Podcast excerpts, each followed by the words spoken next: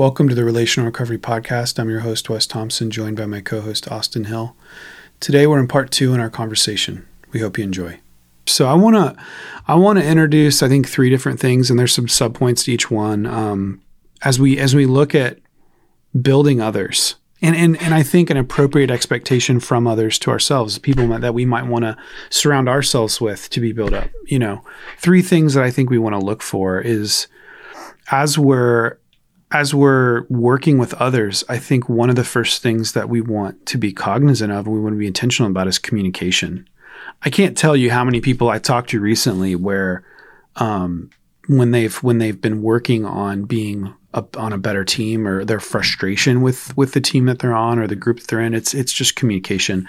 Uh, most interpersonal conflict I've come to believe really boils down to communication, poor communication, lack thereof, you know, you name it. And I think one of the simple things we can do is those that are in our lives that are investing in us and the people that we're wanting to invest in, um, really just being intentional about asking these four simple questions on a mm. weekly basis is a good kind of just starting point. I mean, I'm not saying you have to do this with these people every week or anything like that. I don't want to create some sort of like moral code here, but if we were to ask these four simple questions regularly to the people around us, um, I think it would be helpful. And if people were to ask us these questions, I think it'd be helpful. And so it's going to seem really simple, but this takes intentionality. And the first one is just how are you doing?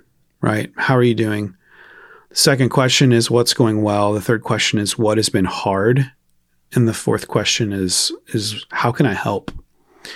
Um, that's I think just communicating those four things is important. Because I think a lot of times when we're in community in situations like this or within recovery even we're focusing a lot on the behaviors that we're wanting to stop. Um, we've talked about this on the podcast.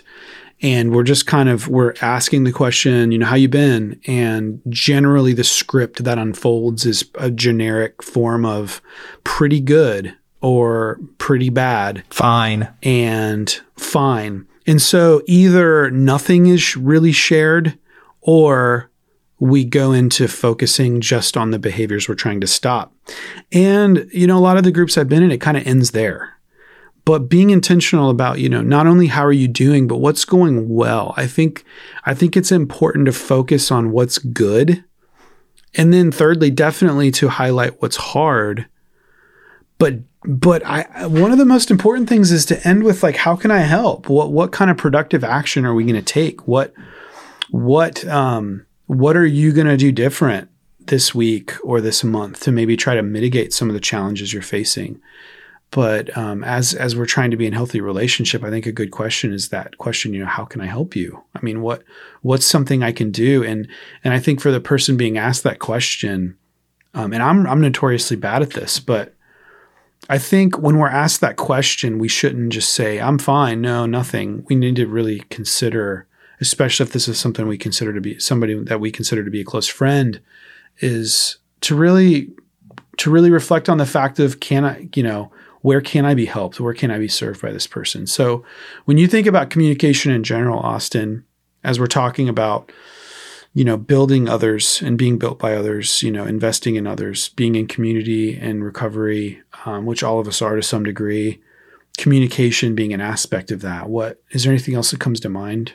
No, I think I think what's really good about these specific four questions is the the first one's kind of a good primer just to get people talking. And like there's we have rules at my house if we ask how your day was, you're not allowed to say good or fine. You have to give a little bit more behind it. That's good. Uh, because good or fine is trans can just be translated. At least for me, if someone says their day is good or fine, is I don't want to talk to you or I don't want to put the effort in. It's like having a conversation where you're really like you're talking, but you're talking about nothing. You know what I mean? Like, mm-hmm.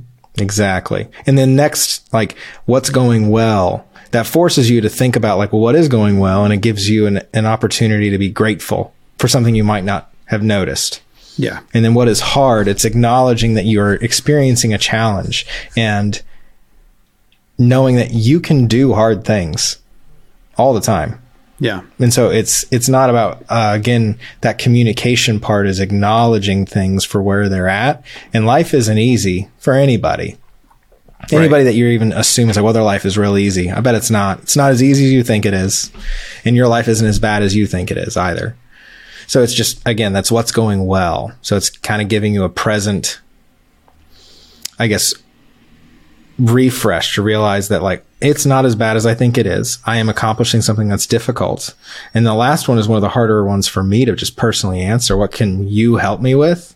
Well, I don't, I don't want to tell you what I need help with because then maybe I'm not doing fine. So it, it helps you get down to what is really at top of mind. What's, what is at the forefront of your thinking? What's, what's what's making you feel like you're blocked from doing something you want or something that's getting in your way. So those mm. and the nice thing they're all open ended. Yeah. Um, the only one like actually any of them, if you have one word answers for any of them, that's just a sign that this the communication needs to improve. Yeah. So it, it's one of those like it should be used both ways. Like you can ask it of, of this group of people and they should be able to ask it of you if you feel like, well, I don't want to answer that question, like maybe you're the pro- you're the problem. You're the one who's not res- being reciprocal. Yeah, without self disclosure, like we've got to mm-hmm. we've got to have a level of vulnerability if if this kind of practice is going to be helpful. You know, mm-hmm. um, growth is about being challenged. It's about stretching. It's about going beyond where we currently are. I mean, growth is all about, right, going from one place to another place. And if we're not stretching or we're not pushing, like, then there's no growth that happens. And so if we want the status quo, then we don't engage. Then we don't give, we don't give clear answers. We don't be vulnerable. But if we want to grow, then we have to self disclose in that kind of way. We've got to share. So those, those one, those one word responses then aren't adequate if we're if we're wanting and desiring growth. Yeah, if if you want to change, if you want to grow, you have to communicate. Not with everybody, but with a group of people, you have to communicate clearly. Yeah, you got to use words. Thanks for listening to this episode of the Relational Recovery Podcast. We'll be back tomorrow with part three in our conversation. We'll see you then.